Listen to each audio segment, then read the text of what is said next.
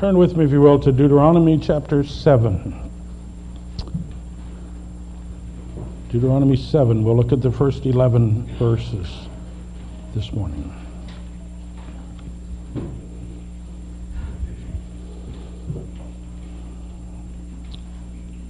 We return this one last time to the book of Deuteronomy. This is the book of Moses' instruction to the people of Israel as they're camped across the River Jordan preparing to go into the land of Canaan.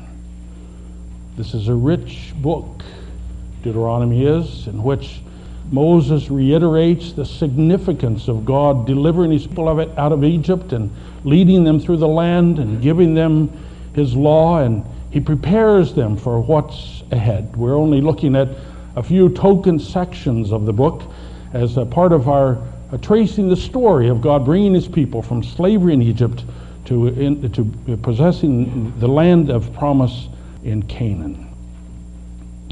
Quite by coincidence, we come to this passage on Father's Day, a day on which we remember the powerful influence that fathers have on their children.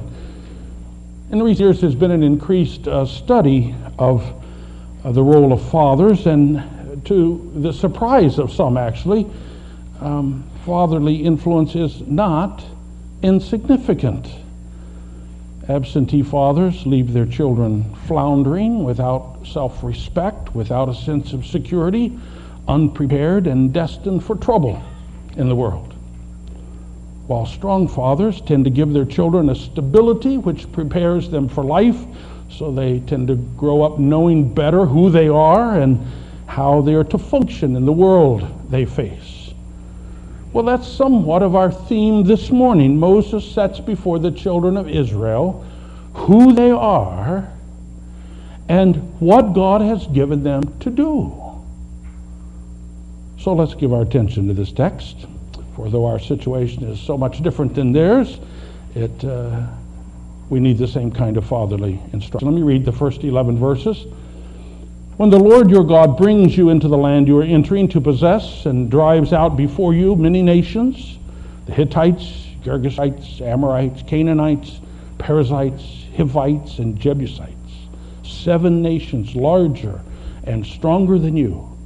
And when the Lord your God has delivered them over to you and you have defeated them, then you must destroy them totally.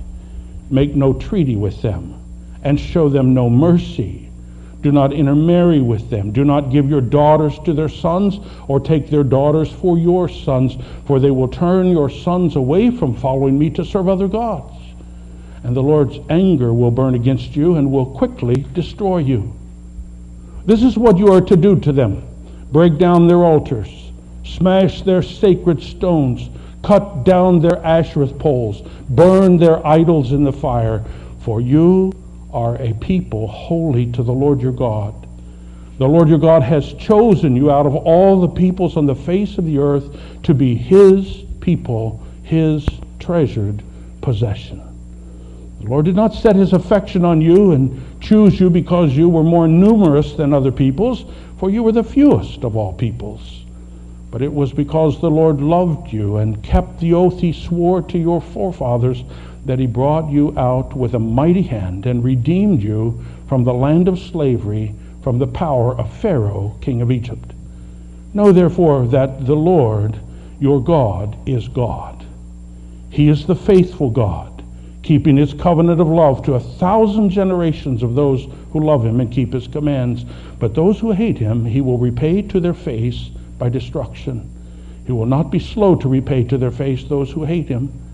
Therefore, take care to follow the commands, decrees, and laws I give you today. And there we'll end our reading. There are two things that I'd like for you to see in this text this morning. We won't deal with every single phrase of it, but two things I'd like to, this, to you to see. And because our thought processes tend to be quite different than ancient, ancient Hebrew thought process, I want us to look at the second item first and then come back to the first. For the second lesson is the cause, and the first is the effect. So, our first point, which is really the second part of the text, is this God chose you for himself. God chose you for himself. You've all heard of Thomas Paine from the revolutionary days in colonial America. The last thing Thomas Paine ever wrote, uh, in, in that he said this The absurd and impious doctrine of predestination, a doctrine destructive of morals, would never have been thought of had it not been for some stupid passages in the Bible which priestcraft at first and ignorance since have imposed upon mankind as revelation. Nonsense ought to be treated as nonsense wherever it is to be found. I think Thomas Paine did not believe in predestination. But he makes some correct observations, though ultimately he is quite wrong. It is true that we never, we might never have dreamed up such an idea if it was not in the Bible. Where would we ever come up with the idea of predestination or election? And it is true that the Bible claims to be God's revelation to us, not imposed by priestcraft or ignorance, as Paine suggests, but by God's sovereign disclosure through which He shows us glorious things beyond our human comprehension.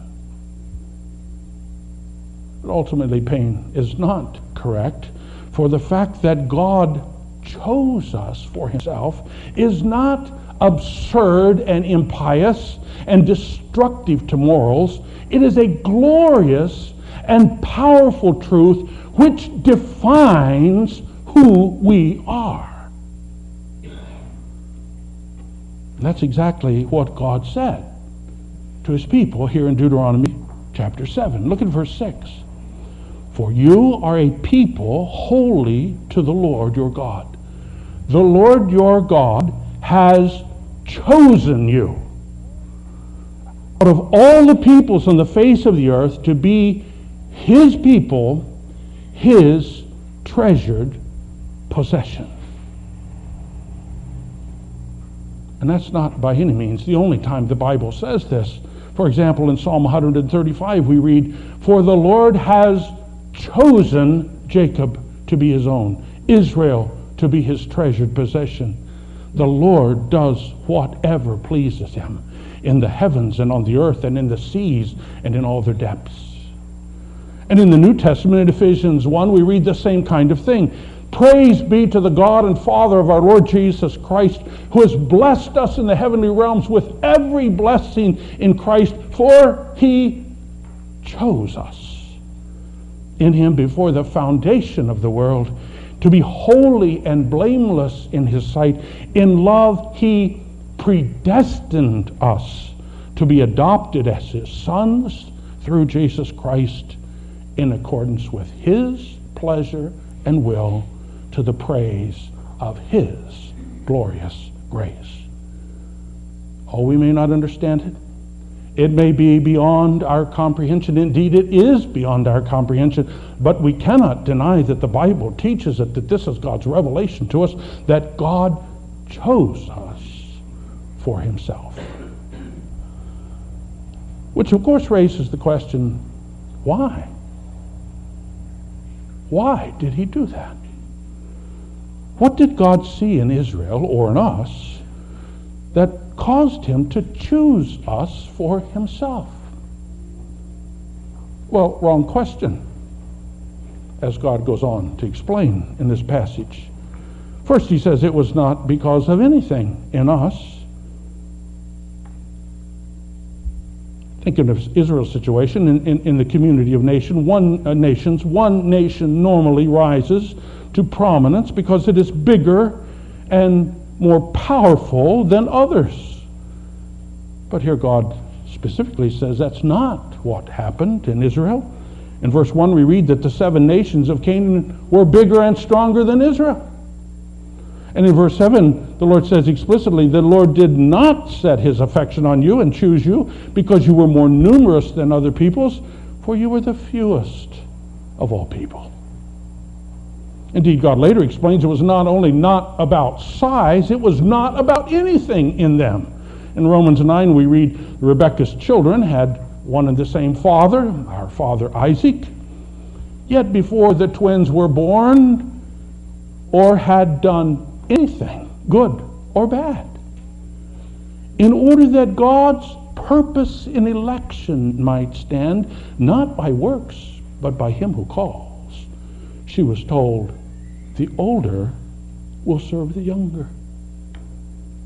By his free, sovereign choice, God has chosen people for himself.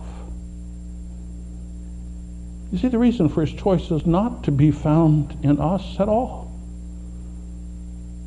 The reason is to be found in God himself. We see that here in verse 7 the Lord set his affection on you and chose you. And again in verse 8, it was because the Lord loved you.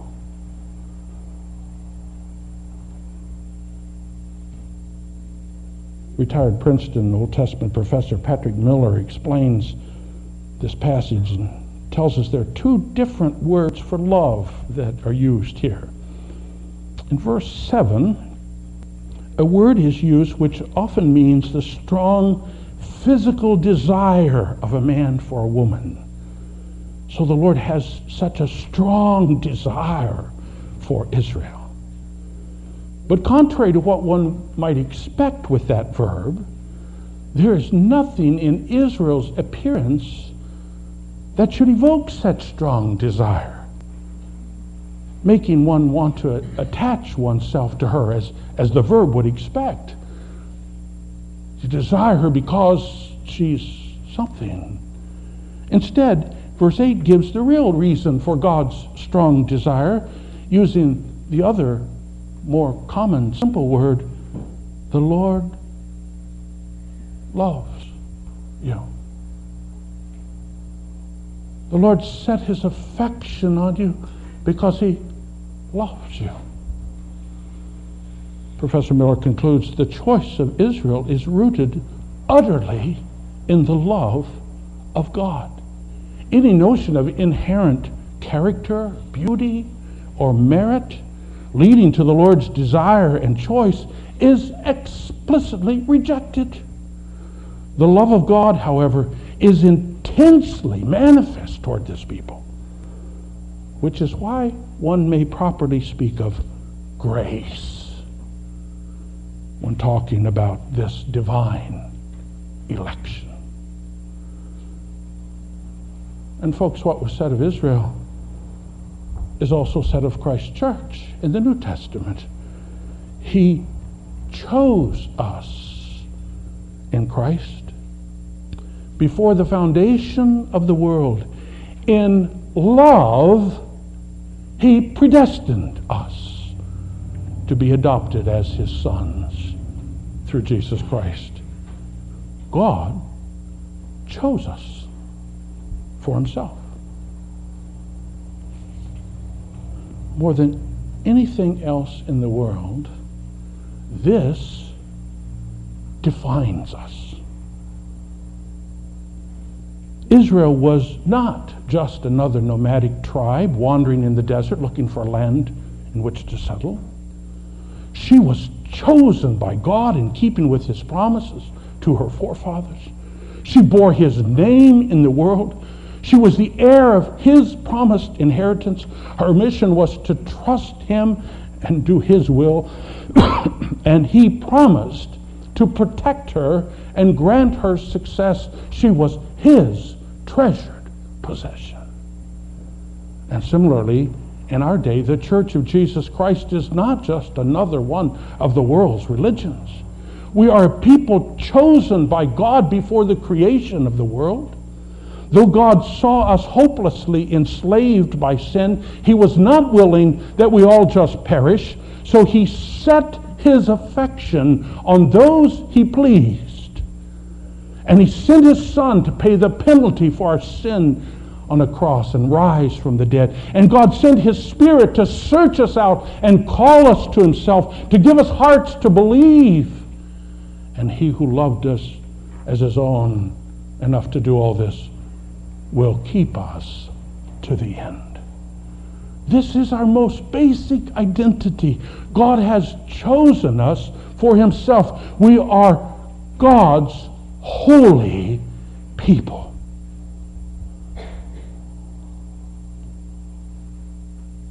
So, how does one know if he's chosen? How do we know exactly who, whom God has chosen? Well, ultimately, we don't know. God has not published a list of the elect. He knows who belong to Him, but our knowledge remains a bit imperfect. But God has announced to us the gospel promise. He says, There's no difference. You're all sinners. But Christ died for sinners, according to the scriptures. And he rose the third day. And now he invites us. If you're thirsty, come to me. If you're weary and heavy laden, come and take my yoke of discipleship and learn of me, for you'll find rest in me. Indeed, he now commands men everywhere in all nations repent, for the kingdom of God is at hand. Deny yourself, take up your cross, and come follow me. And to his invitation and his command, he attaches this promise Whoever comes to me, I will never turn away. And so we come in faith, hearing the promise hearing the call, empty handed, knowing we're unworthy, having no reason to believe that God had any reason to choose us, but we come. And sure enough, Jesus saves us just like He promised. He forgives our sins, He gives us eternal life. He gives us a new heart. He gives us His Spirit. He joins us to the company of His people, His church. And as we look in faith to Jesus, God assures us He's enough. You belong to me because of Jesus. By His grace, we are the children of God. But when we look back and wonder, why did He save me? Why did I turn around and follow Him when so many of my friends who are so much smarter than me just walked on? What, what accounts for my change of heart? I was as rebellious as anyone else. Uh, then the answer of this text becomes increasingly clear. Why? Simply because God chose us for himself. Oh, we sang this great mystery just this morning, one of the best songs we sing. What drew you to me? when I was filled with selfishness and sin, Lord, what did you see? There's nothing good that dwelled within. What appealed to you when I was given only to rebel? From where did this grace come that rescued me from an eternal hell? In fact, what drew me to you? There's no spark of loving interest in my heart. What attracted me when I could only stumble in the dark? What awakened me and called me out of hopelessness and death? What unlocked my heart and sent upon my soul the Spirit's breath? It was your Father's heart of love for me that sent your only Son, your Father's heart, that planned the cross to save each helpless one like me. I can see it's your heart of love. In love, God chose us for himself. But out of this glorious truth flow some powerful implications, which bring us to our second point, which is actually the first part of our text. The second point is this God now calls you to separate from the world. God calls you to separate from the world. This week I will have the privilege of officiating at a wedding. Jesse Ryan and his bride Kara will stand before me and take their vows to each other and to the Lord, vows which will join them in a covenant, uh, much like God has joined us to himself. Among those vows will be these familiar lines Will you love her, comfort her, honor and cherish her in sickness and in health, and forsaking all others, keep yourself only unto her so long as you both shall live. Now, why are those lines included in wed- wedding vows? Because to be chosen in love and joined together in a marriage covenant demands a radical, lifelong separation to each other in exclusion of all others. So God, who loved and chose us, now calls us to separate from the world unto Him. So, what does that look like? Well, what it looked for, like for Israel is described in our text, but Israel was in a much different situation than we are, so it looks quite different for us, though the issues are the same for them and for us. But first, let's consider what it looked like for Israel. First, God, who chose Israel, was about to send them into this land that He had promised them. But this was a land that was filled with the enemies of God. We know about this from other passages. God had been patiently enduring the wickedness of the Canaanites for generations, and He had had enough, and it was judgment time. He was about to destroy them. At the same time, this wicked place was the place God had promised to give to Israel. He had promised it over 400 years ago to Abraham, their father. God is about to send his chosen ones, his holy, treasured possession, those set apart to himself, about to send them into the midst of the terrible, wicked place with, this, with the instruction that they're to remain separate from all of that. How's it going to be possible? Well, God gives them very specific instruction concerning how to live this out. And that's what we find in these first verses of our text. They must destroy these wicked nations so that they can build a new society, God's righteous nation in this land. So sometimes we'll find, as we read on through the story, we'll find that God ordered them to completely annihilate some particularly wicked group. But God always called them to destroy the idols of the land, tear down the altars to Baal. The Baals were the local deities. There were lots of local deities, big altars in every place. Tear them down.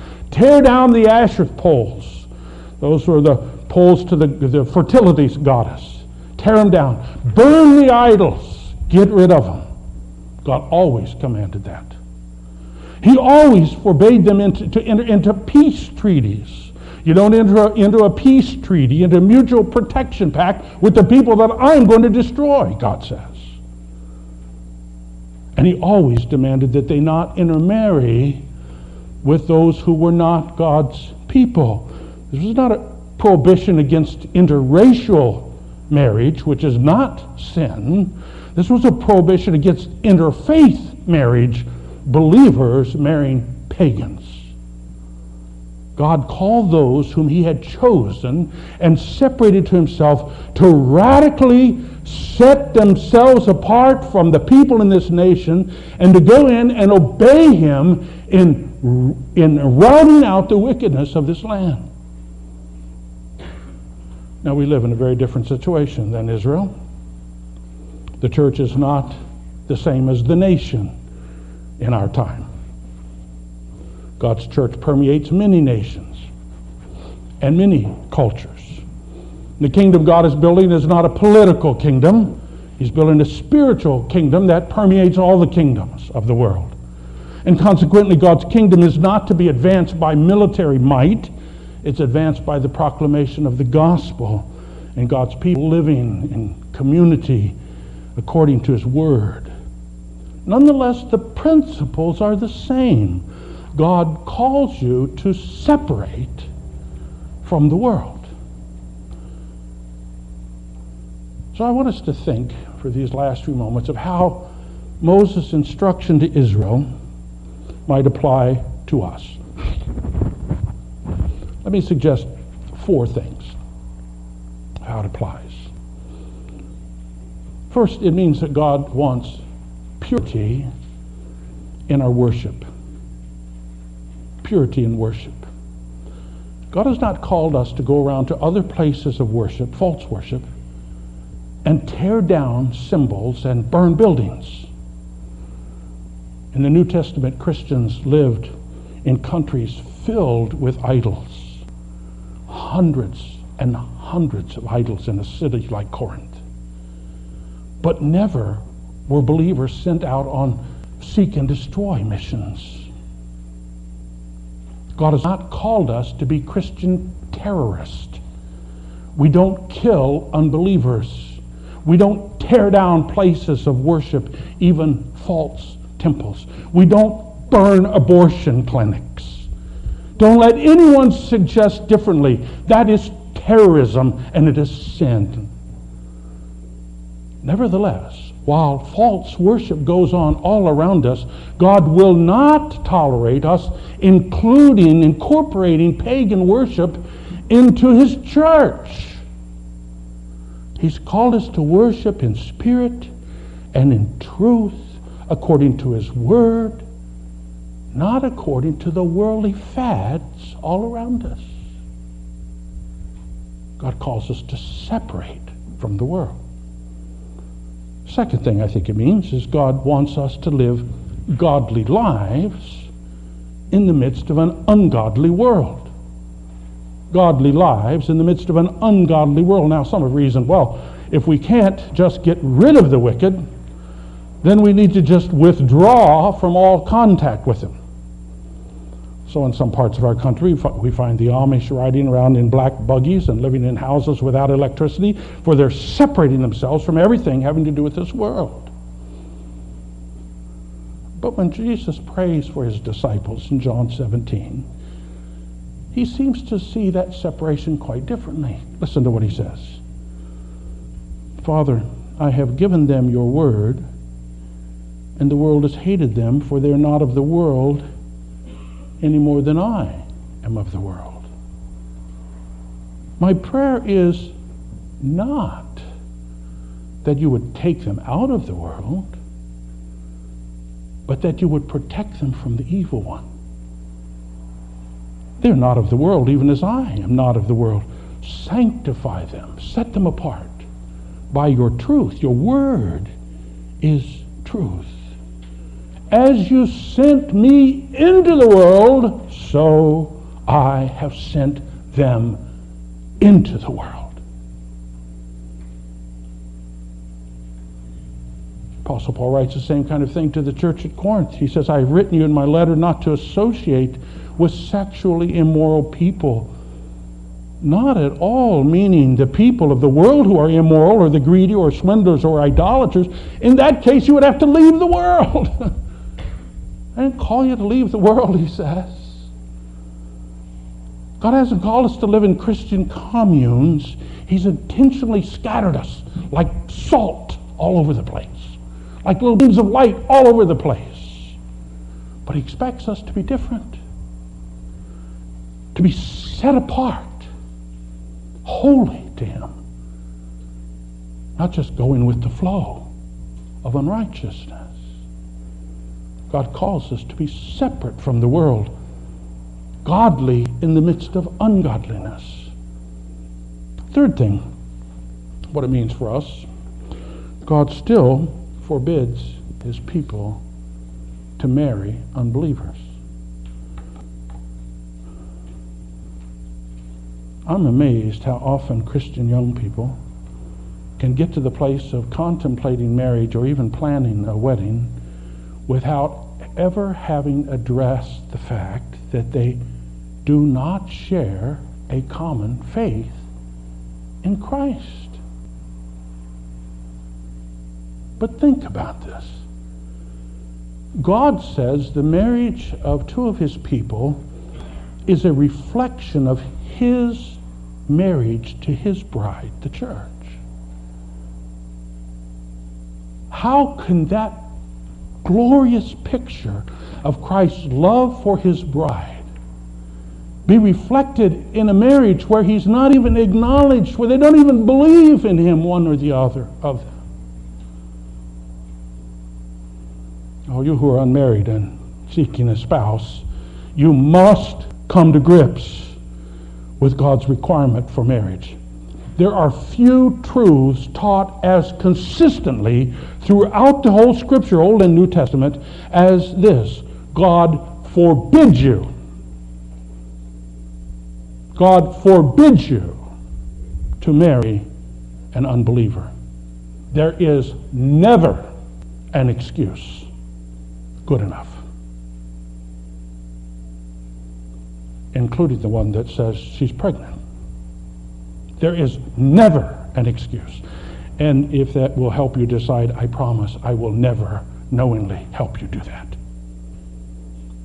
God calls you to separate from the world. And that certainly means you don't enter into a marriage with an unbeliever. Finally, one more way that God's radical commands to Israel apply to us today. God requires us to put to death our fleshly desires. God requires us to put to death our fleshly desires. Think about it this way we might think of our inner life as being like the land of Canaan. It's naturally filled with all kinds of idolatry and rebellion against God. But the Lord, by His grace, is moving in to clean house and establish His righteousness. God calls us to attack the remnants of wickedness and idolatry within ourselves as rigorously as he called Israel to destroy his enemies in the land of Canaan. Listen to some of the passages where the, the Lord calls us to this task. For example, in Romans 8, therefore, brothers, we have an obligation.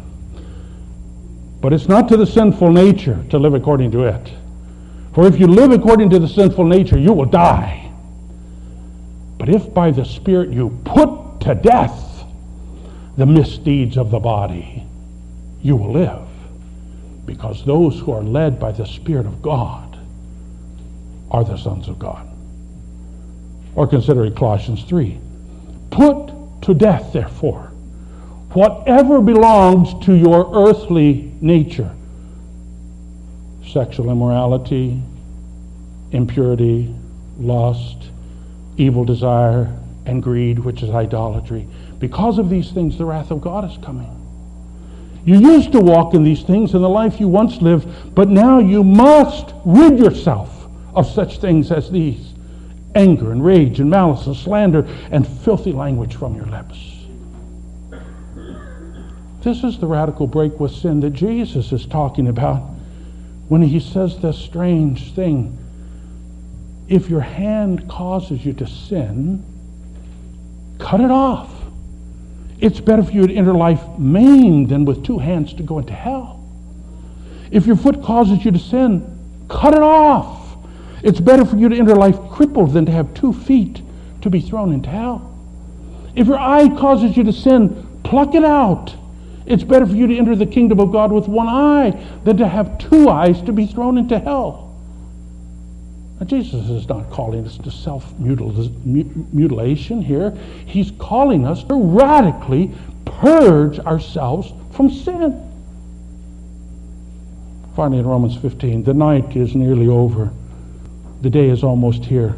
So let us put aside deeds of darkness and put on the armor of light. Let us behave decently as in the daytime, not in orgies and drunkenness, not in sexual immorality and debauchery, not in dissension and jealousy. Rather, clothe yourself with the Lord Jesus Christ and do not even think about how to gratify the desires of your sinful nature. God has called us to separate from the world, and that means the sin in our own heart. You see, it's quite, it's one thing to stand at the altar and take marriage vows. It's quite another to keep them, to love and honor and cherish and keep yourself only for her for the rest of your life. And that's what God expects of us. For he has loved us and chosen us for himself. And now he calls us to live in holiness, separated to him, separated from the world. Make no mistake, this is as much a war, a fight to the death, as Israel was about to encounter as they entered the land of Canaan. The difference is that the enemy is myself. My own sinful flesh. And we need spiritual weapons to win this battle. The sword of God's Word, God's Spirit, the, pr- the prayers and admonition of God's people. God calls us to radical separation from the evil which permeates the world, which permeates our own hearts, unto himself.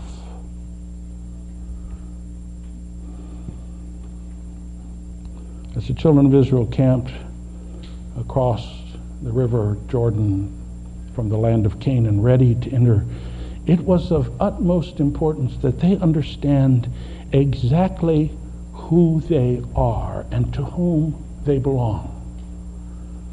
That God had chosen them for himself.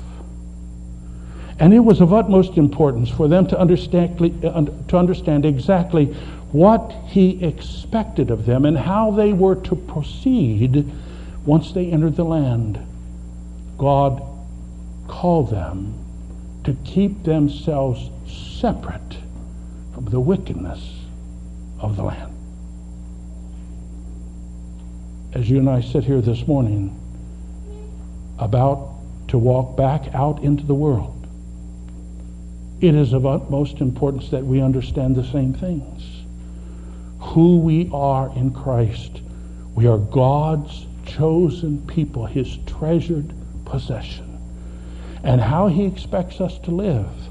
He has called us to be holy as He is holy, separate from the sin in the world. In the world, but not of the world. Shall we pray together? Oh Lord, thank you for your word, and I pray that as we think about it, as the seed of your word is planted in our hearts and minds this morning, that you would do your work in us to reform our whole sense of who we are, that we're your chosen, treasured possession, and to give us a heart for the battle, the battle that never stops until we see you someday. Grant us such a holy commitment to you that we would not defile your name by joining ourselves in some improper way with the things of this world or by caving in to the wickedness that even that we find in our own hearts. Give us a heart, Lord, to be your people.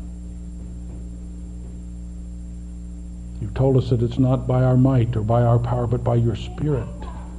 And so we ask you to work such things in us this morning. In Jesus' name, amen.